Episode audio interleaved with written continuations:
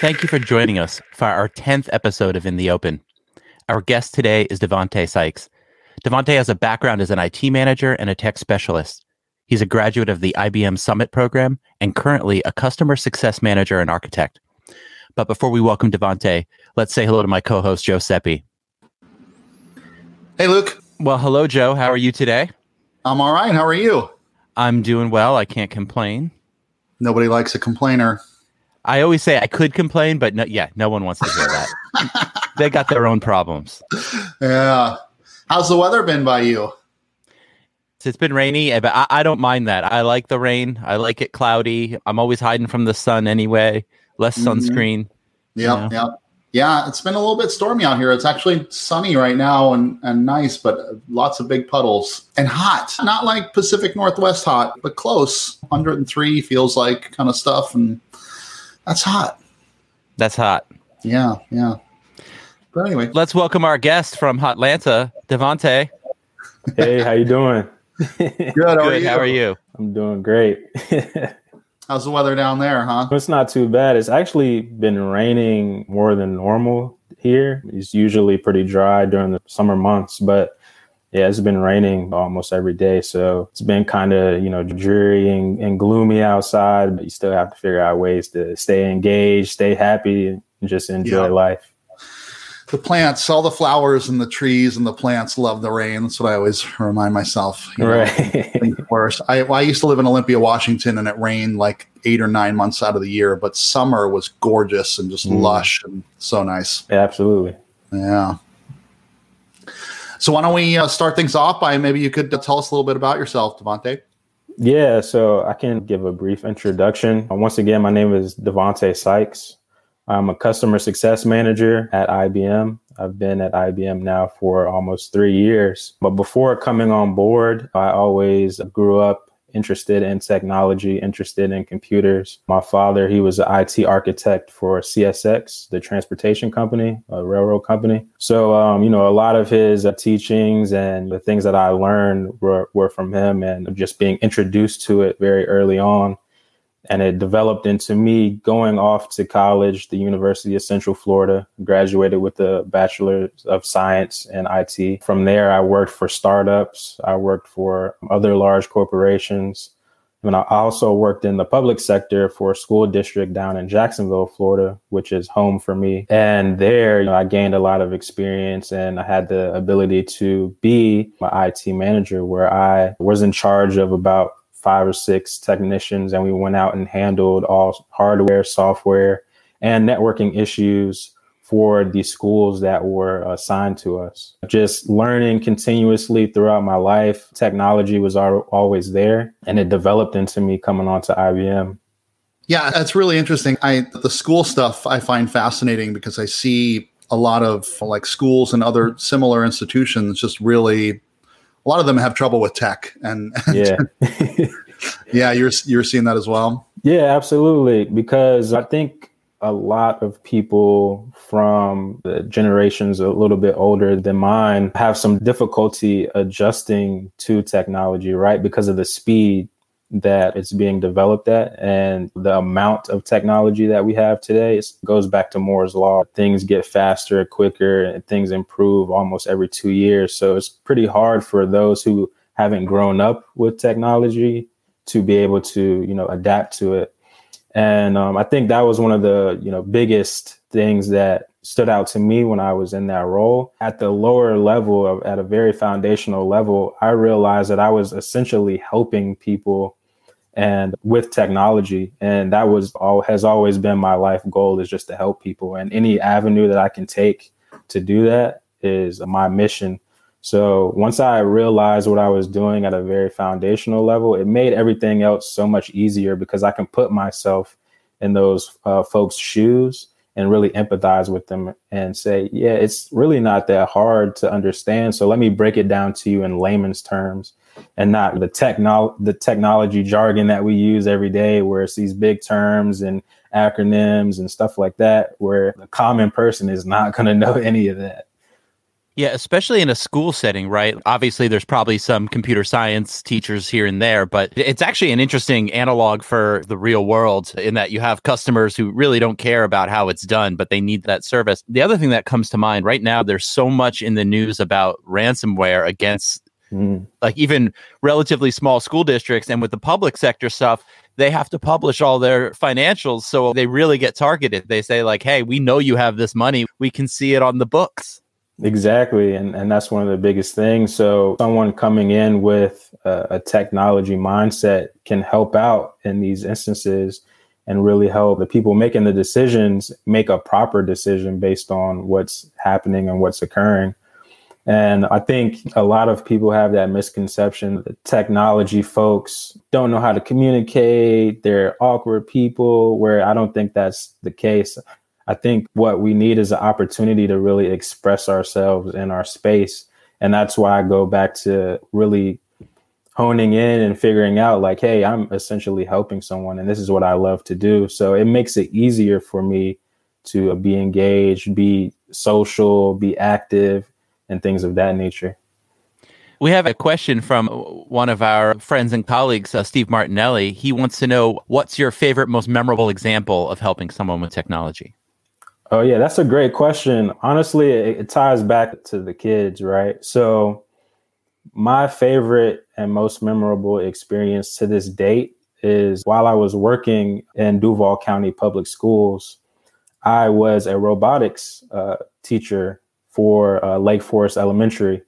And in that course, I was helping kids learn the basic foundational skills and information around robotics. And we built little figures out of Legos and built motors and things of that nature. So it always goes, like I said, it goes back to helping people. And then I really want to bridge that gap, especially in the communities that I come from, where these kids aren't scared to venture off into technology and really dive deep into it and understand, hey, I, I, can make this one of my passions along with whatever else that I want to do. Like for myself, I work in technology day to day during the day, but also at night, I produce music. And I know, Joe, we talked about that a little bit. You have a band. And I think it's just cool to see that people are multi dimensional and not just one thing. And that's what I really want these kids to to understand. And you can be cool and you can be smart, and that's the best thing that you can give to them. Yeah, and I, I, find that fascinating too the multifaceted, multidimensional kind of aspect. We're all humans. And I feel that's one of the things at IBM. I mean, at most places that I've worked, but particularly it seems at IBM that, you know, it's a great way to get to know your colleagues and to bond further and, and to really develop that rapport and then it works great when you're you need help with something people are are, are there for you because you've got this bond already because you find out more about people and dig a little deeper and get to know people more Exactly. Because we're not robots. We're not just working IBMers 24 7. Like we have our own lives, we have families, uh, we have other interests outside of our day to day job. And it just, like you said, it makes you more human to other people. And having that experience working with the kids, having that experience working in the school district, it translates directly into what I do right now and helping clients because I don't open the conversation up with, this is what IBM can sell you and this is what we offer. No, I open the conversation up with, hey, how are you doing? What are you interested in? This is what I'm interested in. Do we share some similarities there? How can I relate to you? Like it's very much it's, it's, it's much more of a relationship type of management and really understanding emotional intelligence um, is a big part of what I do. Yeah, uh, just to echo back to the, the kids, from my own experience growing up, it's amazing how, even if they don't necessarily go into the technology, just like having that exposure, it takes away that fear. Because, right. especially now, even if you're not a developer or a, a technician, your job is going to touch this uh, in some way, like technology. And if you're scared of it and you don't know, and you can't have, if you're not savvy, it, it, it's really rough. So I feel the more we can do to expose those who are coming up in the you know educational system to all these things and feed those interests. And I, I try to do this with myself as well. Is like when you have that interest, like you need to feed it because even having that interest and that like excitement about something is like that in itself is a prize because you don't always have that about everything. Definitely. And I like the, the point that you were making about feeding your interest. And it kind of ties back to I'm not sure if you're familiar with uh, Pharrell Williams, but he has this term called kidult. So kid and adult.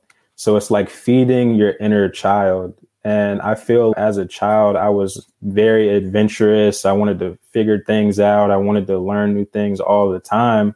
And just cultivating that and keeping that same energy as you progress to being a, a grown adult is very important because your interests are important. They, they keep you alive, they keep you engaged, they keep you moving forward. And you always you're always more more inclined to share the information that you learn from being super interested in a certain subject. One of those things for me was like blockchain. I stumbled upon blockchain around 2016, 2017 and I looked at it and I, and I said, "Wow, this is something that can really help like the world and not just a certain group of people." And that childlike curiosity developed in me to dig deeper and find out what cryptocurrencies are and Bitcoin, and then look at more open source technologies like Ethereum and just continuously dive deeper in investing and stuff like that. Being a kidult is something that I refer to myself as. yeah, I, I, keep thinking back to uh, Luke and I did a, a, live stream with John Cohn, and he is like an amazing kidult. His curiosity is just you know overflowing and just always making stuff and building stuff and blowing stuff up and right. really, really interesting character. Yeah. Yeah, it's a learning process. It's that cycle. So we don't learn by mm-hmm. just sitting down. We learn by actively doing. We learn from our mistakes, our failures. We learn from success as well. We learn from looking at others fail and others succeed. So I think that's a very important, you know, topic to even talk about with people because it's it's one of those things where I think people may overlook the fact that you can still be a kid in your in your current job. You can still be super um, interested in the things that you've always dreamed about doing, you can still do those things and still have your day job. So there's no clear distinction, or you don't have to choose a side. I say do everything that you possibly can while you're here, because if you don't, you're gonna regret the fact, like in the next life or whatever happens after that, you're gonna regret that you didn't take those uh, chances. Yeah, it's interesting. As we were coming up to this uh, this live stream during the week, mentally preparing and stuff, I was thinking about how I'm an open source engineer and developer advocate. I've been doing kind of developer advocacy for a long time, just drawn to that community engagement and, and learning and sharing. And Luke does a lot of content production, but is also developer advocate. And I've heard you describe yourself as having developer advocacy tendencies as well. Sorry about my noise. But I, I, think that's really interesting that we're all doing different things, but we all relate to that developer advocacy mindset. Mm-hmm. And I mm-hmm. think it really does get back to the curiosity, learning, and, and sharing what you learn. I think it's really important. And I think whether you call it developer advocacy or not, like it would be great if more companies encourage that curiosity and that learning. Absolutely, because I for IBM I support cloud, uh, public cloud technologies. One of my focuses is to put myself in the shoes of a developer. What are their pain points? What are they looking to achieve? What are they looking to build? And even what are their interests outside of their job? So a perfect example of that would be when I had the opportunity to go to KubeCon back in 2019 for the uh, Kubernetes Open Source Foundation. So there I met so many people, so many developers, programmers, architects, systems admin, executive people, and it really opened my eyes to this community, specifically for Kubernetes, but overall the open source community. I didn't know, you know, beforehand how you know huge it was. Uh, my first introduction to open source as a kid probably was Firefox, but I didn't understand the community that was underneath that. I didn't understand open source until Ethereum, where I see all these people committing and engaging to build a platform that could later be usable by big corporations and big businesses and startups alike as well. KubeCon really opened my eyes into this huge network of people that are also interested in other open source projects. And I was introduced to other things after that. And I think if I didn't put myself in the developer's shoes and say, hey, I'm going to go to this conference where I know these people are, are going to be there, then I probably wouldn't have had that experience. I wouldn't be open to to what I do today and how I engage with them now.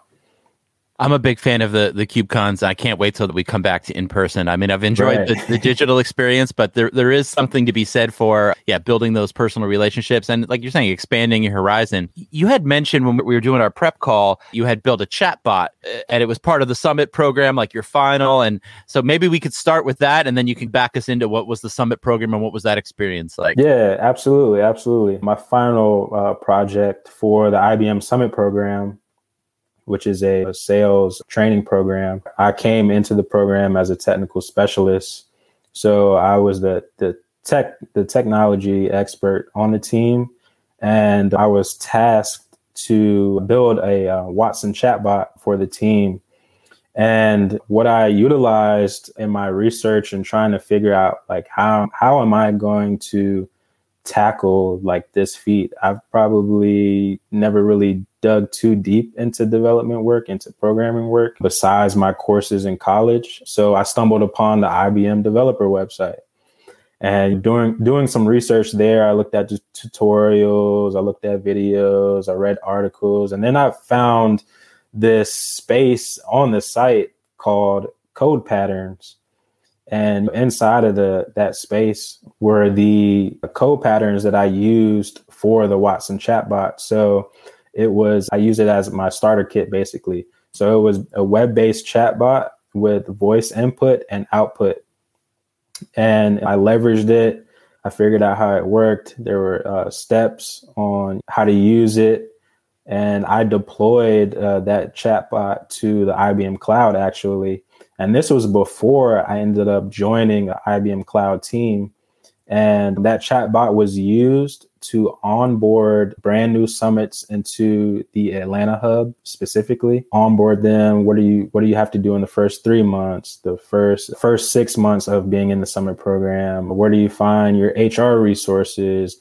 Where do you find interesting groups to join with inside of IBM? How do you find out about travel rules and regulations back when we could travel? and just those types of things were embedded in that chatbot. And all of the people that used it said that it was super helpful for them because if they couldn't get in touch with the manager, they could use the chatbot 24 7 on demand. And that was the type of value that I wanted to bring to the program and I actually helped and advised a, a, few other summits to building chatbots as well for their hubs. So it was a cool experience. I'm thankful for the code patterns because that made my life so much easier. and I'll definitely be using them in the future. Absolutely.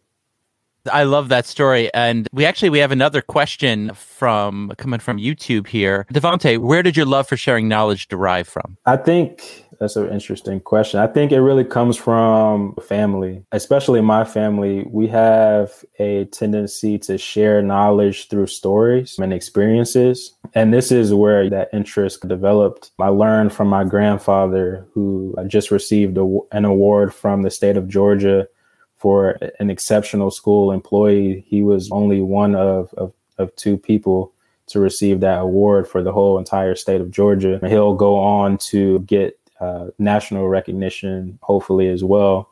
So learning from him, super hardworking, never scared to learn new things. From my father, same type of mindset, going and getting after it, never settling for no, never settling for I can't. And, you know, he he kind of lives by these 10 two-letter words, and he says, "If it is to be, it is up to me." And I, I live by that for sure. And then my mother, she's probably the most hardworking person that I know. She obtained her bachelor's degree a few years ago. She's moving up in, in her role right now. She works for the Jacksonville Transportation Authority.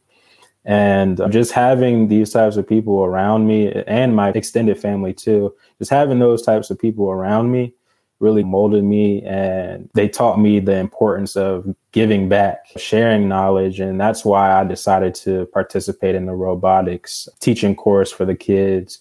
That's why I always send stuff that I learned through my role or through independent study. I send it to my friends. You know, I send it to my family because I want people to be aware of what's going on. And even things like when it comes to data privacy, I have a, a, a sense that a lot of people don't understand uh, what's going on behind uh, the platforms that they're using. And I want to educate people on that so they make edu- educated decisions on how they use those platforms and make it to their benefit and not to their detriment. That's interesting. I'd like to dig into that a little bit further. I feel like, though, Luke, should we do some housekeeping and mention podcasts and stuff like that and then get back into it? I, I think so. That's a great idea, Joe. We're here live streaming on video, but you can catch all of our past episodes on ibm.biz forward slash in the open. And then all of these episodes are also published as podcasts on your favorite podcast platform. And you can find uh, the, the link is on that other page as well, but there's a direct link to the podcasts. And we also have a variety of other interesting podcasts on IBM Developer. We've got special series on app modernization, on Tech for Good initiative, Call for Code. And we have a data science podcast that that's been dormant for the past year that we're about to reboot. And I'm really excited about that. And we'll be, uh, as those episodes come out, we'll be sharing those here as well. Don't forget to smash the subscribe button, as the kids say, right? Yes. Please smash that like and subscribe button. And yes, thank you. yeah. Yeah. Always got to promote. Uh, so, yeah, I'm curious. Uh, security is really an interesting topic these days. What, what, how does that fit into your work and what I don't know. Tell tell me more. Yeah, yeah, absolutely. When we think about cloud, essentially all cloud is having someone else manage your infrastructure, manage your platforms, manage your software. When you explain it that way, there's a security concern that comes into play, right? So if I'm having someone else manage my uh, infrastructure for me, what does that mean? How do I secure it? Who has access to it? Where is it for one companies and, and, people alike are, are very interested in how they can secure the information and data that sits on these systems that are not on-prem. And um, we categorize this as cloud security. Very broad but there's a lot of different pillars that fall into cloud security where you have key management services to protect your keys. You have different types of things like firewalls obviously but the benefit with cloud is the fact that you can stand these things up in an automated way without having to have the skills on prem or inside of your organization. And we always have to have conversations around GDPR, even though we know that is a European regulation. There are similar regulations coming coming forth within the entire United States. So California has a data privacy act that people should be familiar with, and the companies that operate out of California are familiar with that. But I believe that similar regulations will come forth from other states once they figure out how do we tackle this. And my job is to help companies get ahead of that. So we just saw this hack that happened with Colonial Pipeline that affected the Southeast region, and especially my my territory because they operate here and how detrimental that was. And there's been other attacks since then. Security is, is super important. I understand that some of those hackers were able to get information, whether it was usable or not, just the fact that they were able to get it. So data privacy is super important. Yeah, there's so many angles to that, right? The data breach stuff, there's access to the controls and whatnot. And and I'm even reminded too the whole GitHub Copilot thing, which is really fascinating and I think a really interesting product. People obviously have questions about it. And I saw somebody was able to like write some code in a way that prompted the the GitHub Copilot thing to output somebody else's secrets and and passkeys wow. and everything. And it's like, okay, you know, there's just so many different ways that your security can be opened up and, and yep. can be vulnerable. It's really interesting. Exactly. So that's definitely a place if people are looking to get involved in technology. That's going to be more and more important every. I'm curious to hear more about your kind of day-to-day work and mm-hmm. your customer success manager. Obviously, I think you wear many hats as a technical specialist, but I'm curious what your day-to-day is like, particularly working with customers and particularly like around the open source angle as well.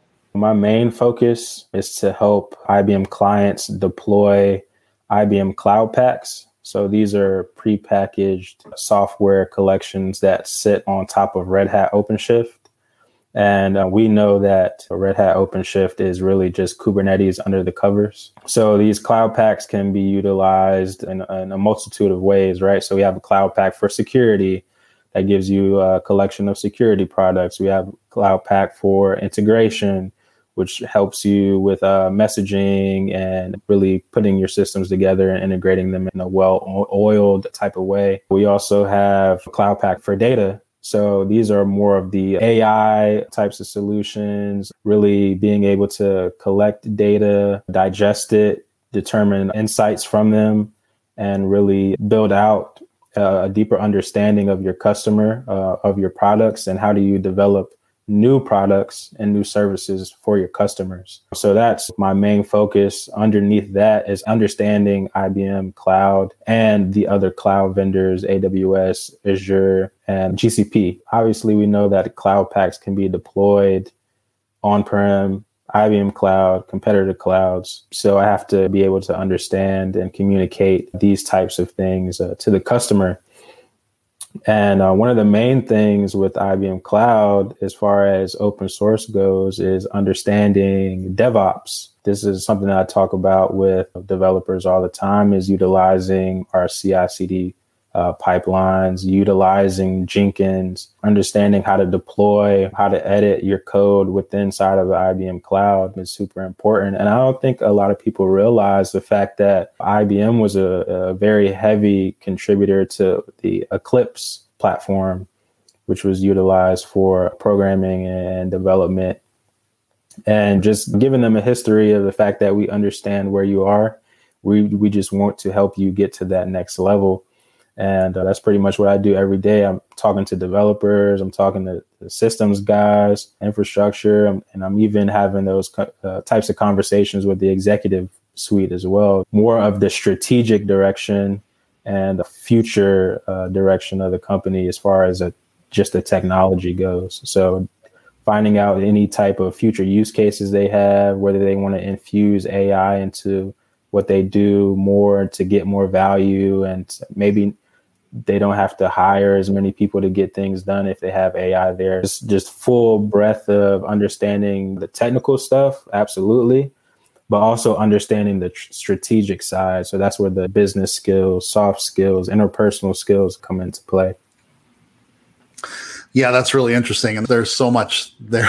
We could dive off into all sorts of different directions. I, I never hesitate, though, to, to just reiterate that I, I, feel having joined IBM like five years ago, uh, people are always surprised at how much we actually do in open source. And, and I feel like yeah. You know, we do a lot and we've been doing it for years. So I always encourage folks to check out that link there and see some of the backstory, some of the current work. IBM Cloud is built on top of open source technologies, as you exactly. were mentioning I'm curious. So you had mentioned like working with executives and such. Do you find that people are have some hesitancy to open source at times? And if so, how do you approach that conversation? I would say it definitely depends. There are organizations that are well on their journey, organizations that have people who have those skills, those open source skills. They don't really they're not i guess they they're not scared to go down that journey because they have the expertise and the people on board to to handle the project. I do see a little bit of hesitancy from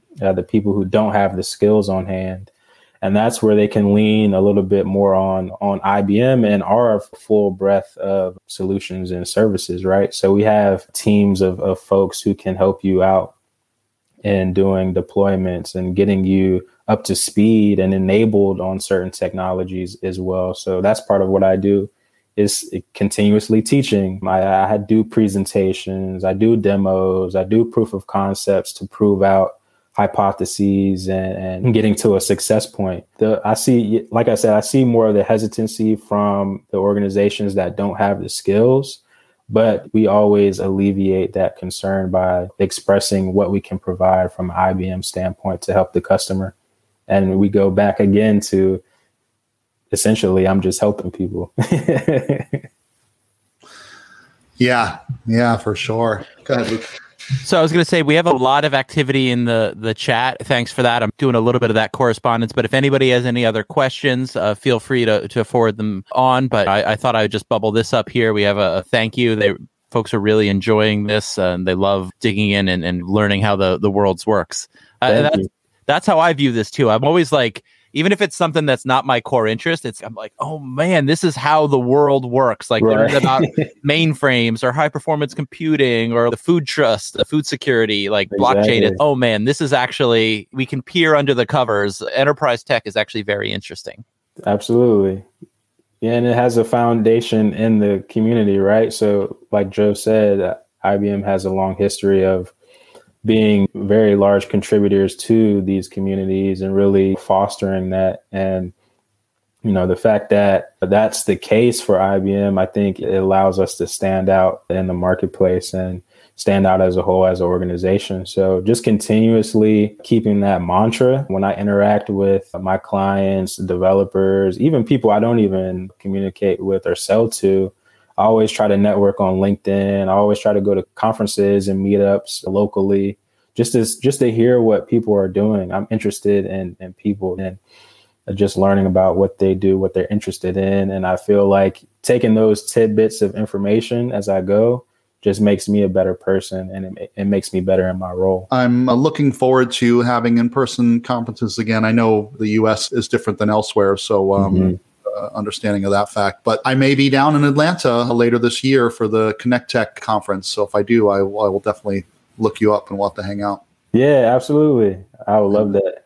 Yeah. So what what do you what are you excited about in terms of the work that you're doing and the near future of what's going on in tech? Yeah, I think I'm really excited about really making my brand and my name known here. Right now, I'm working on trying to prove out some controls with some of our industry leaders for energy and utilities, trying to prove out some controls around NERC CIP compliance.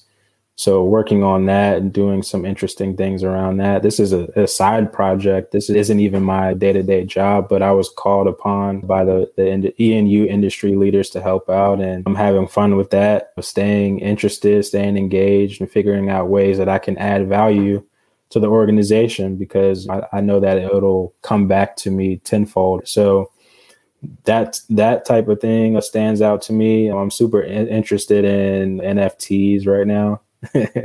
so trying to understand that, how do I add value because I create art as well. So how do I take advantage of the NFT platforms and, min- and minting my work and being able to distribute it that way from independently. So a lot of producers, they go down the major label type of approach or they do work for hires and things like that, which I've also done. I have credits with Vice Network, the, the TV channel.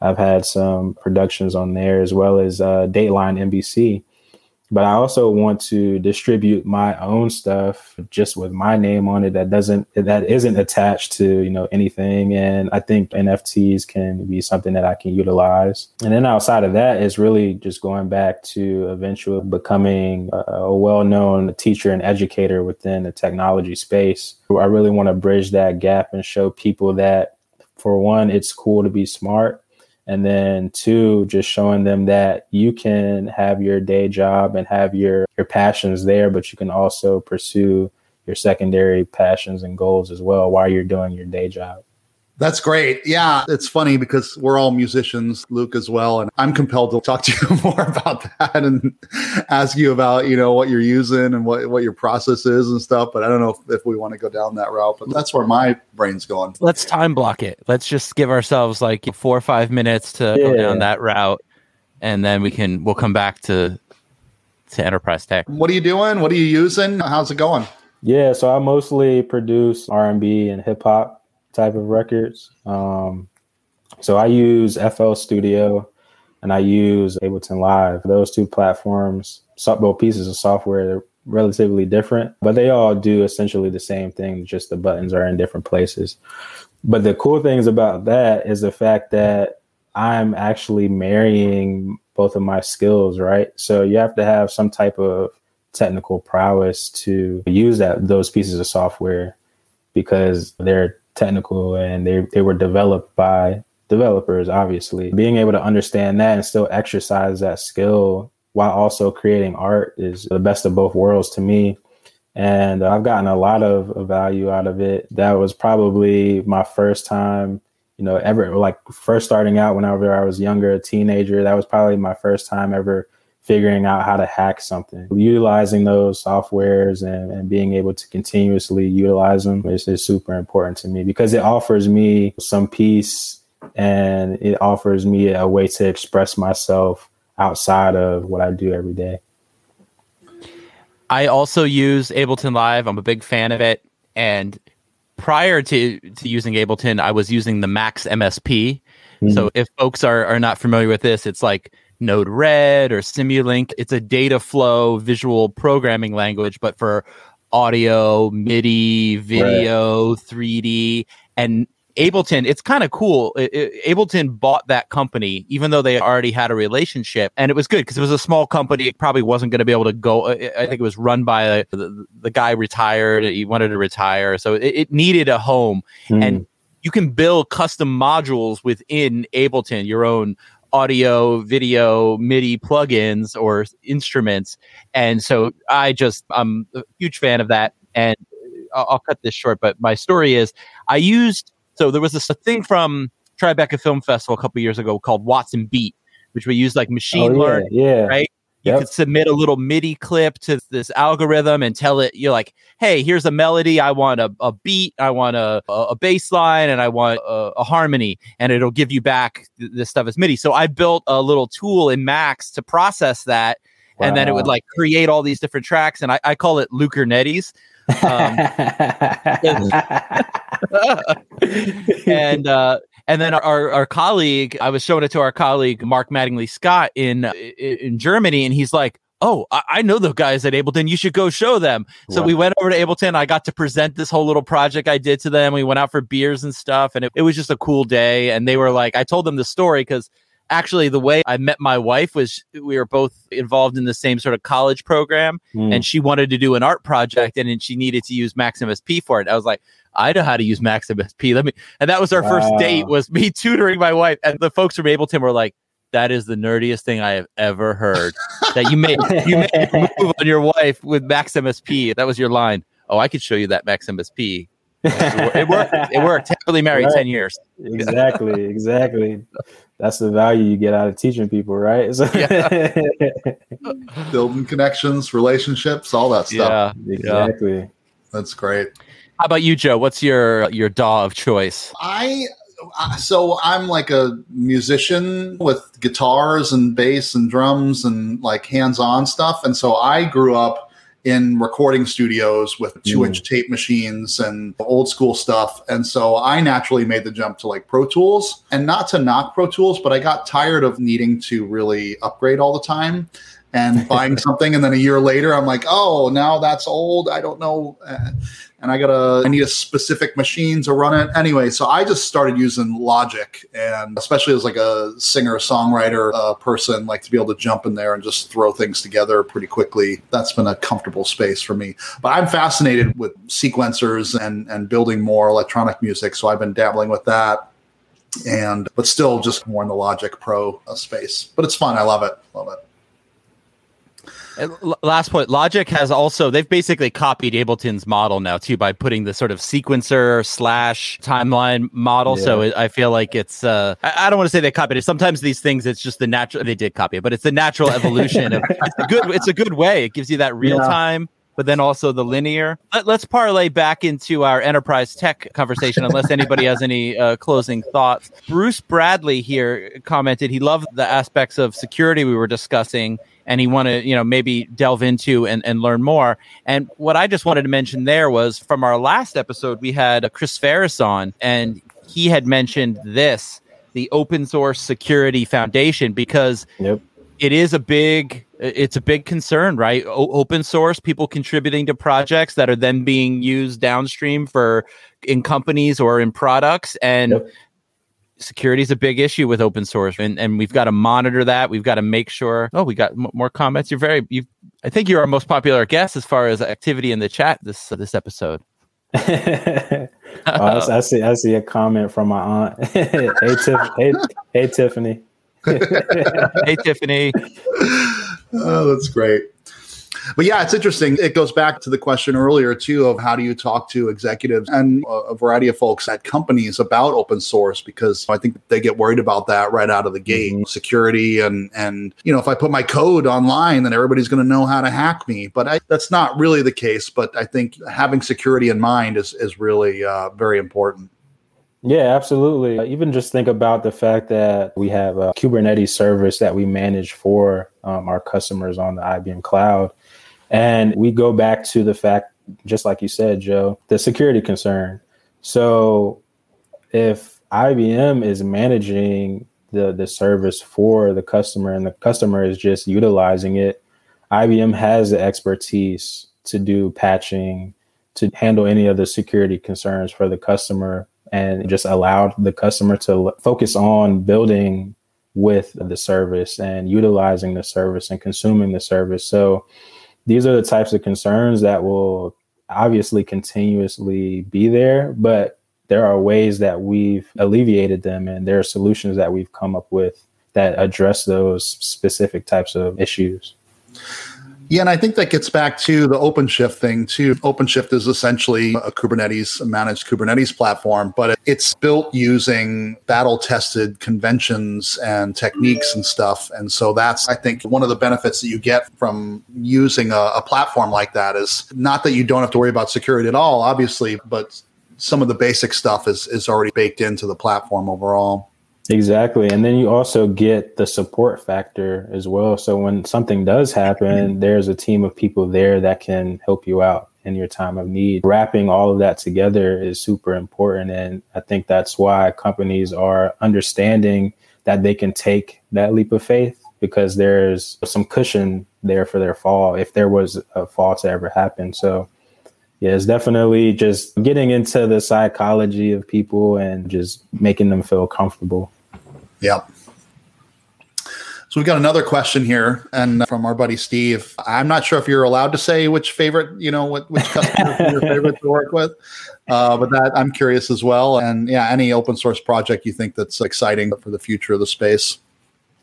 Yeah, so I think my favorite company that I've worked with or a customer that I've worked with so far was probably Delphix. So Delphix, they're over in uh, California, and they actually have a service that they've built and put onto uh, the IBM cloud that can be consumed by other groups of people.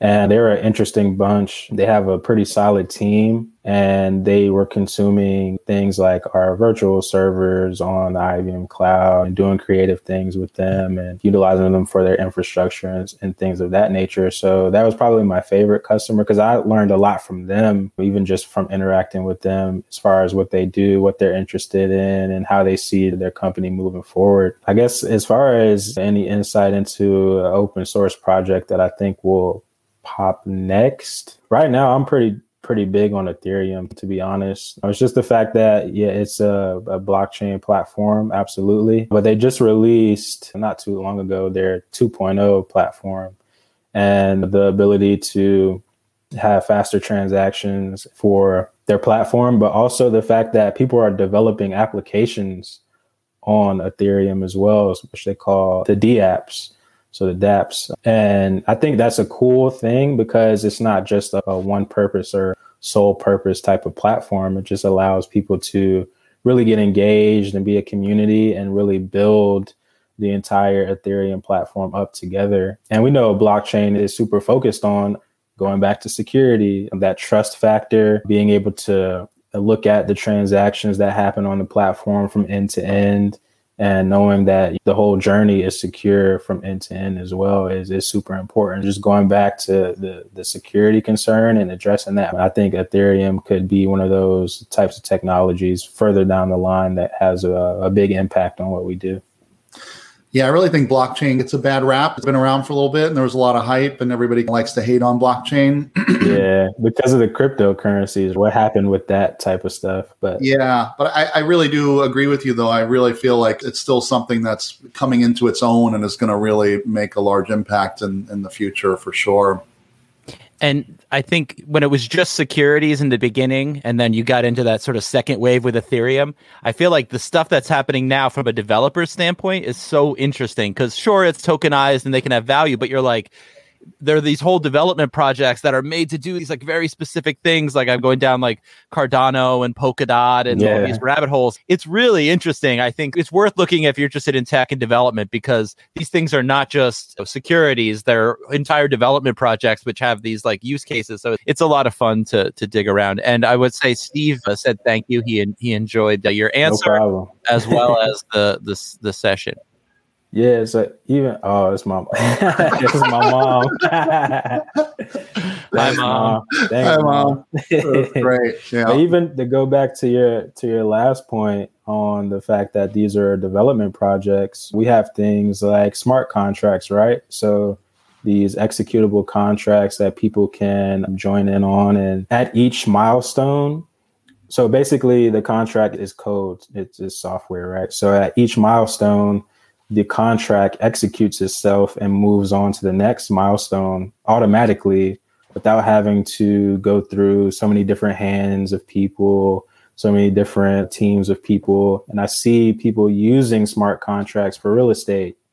So these are the types of things that are the future. The next wave is just being able to speed up the house, the home transaction process, which we know it can be pretty lengthy at, at times. Like for instance, myself, it took me like three and a half months to get my home. And I was just sitting there every day, man, this is crazy. I have to talk to this person, that person. I have to wait on documents to get sent back. I wish there was something, uh, an easier process to this, and a smart contracts can be that thing. Yeah, I've been through that process as well, and it's. it's I just want to. I, I, will go get that piece of paper and bring it to this other person for you. Let's exactly. yeah, yeah, that's interesting. Yeah, and I, I, I think that smart contracts and, and everything is really going to continue to come into its own. I have a friend, and I can't say too much. I'm not sure where his product is, but he's working on smart contracts essentially for creative credits, working mm. on projects together and collaborating and making sure people get credits for the work that they're doing and being able to share in profits and, and all that sort of stuff. And I think it's really, there's a lot that we can still be doing there that I think will really kind of modernize some of the work that we're doing. Yeah, absolutely. Because it goes down to transparency, right? I think people want more transparency in everything that we do in society now. People want to know what the government is doing. What are the the social media organizations doing? What are, you know, other people doing? What are they doing with my data? Everyone wants more transparency. And I think as we move down that path, it'll be a better place. Absolutely. I, I also wanted to mention I the other day, and I'm hoping to get him on as a guest soon. But I, I had a chance to converse with the executive partner uh, of IBM's go-to-market blockchain. So it's uh, Shyam Nagarajan, Mm-hmm. And I was aware IBM is uh, deeply involved in Hyperledger Fabric. Yep. But then from speaking with him, I became aware that, like, from a, a, financial services and blockchain standpoint, we do whatever our client needs to do. So we're doing Ethereum contracts, we're doing lots of things, it, even if it's not necessarily a, an IBM product or a, a project that we're directly contributing to. Our financial services covers the gambit. So just thought I'd mention that. Yeah, absolutely. And even the service that we have that is utilized for the, the global payments. I can't remember exactly which currency we're using for it, think it's St- Stellar. I think we're yeah, Stellar Stellar Lumens. There you go. Yep. So we're using that under the under the covers to do global uh, transactions and payments and remittance. We learn from our customers and they learn from us, and I think that's super valuable. We want to do whatever the customer wants to do, and we're here to help the customer, and that's how we create this positive image of IBM to everyone else because they can go back and say, hey, IBM really helped me get to the finish line. And this is why I appreciate them. Maybe that's a good place to wrap. Yeah, that was a fantastic conversation. We really appreciate your time, Devonte. And yeah, if you're catching this on replay, I'll have all of our uh, contact info in the, the show notes. Feel free to send more questions through. And uh, we, th- you know, thank everyone for for tuning in. Thank you. I appreciate it. Thanks for tuning in, Miss Robinson. Yep. Cheers. Yep. Have a good one.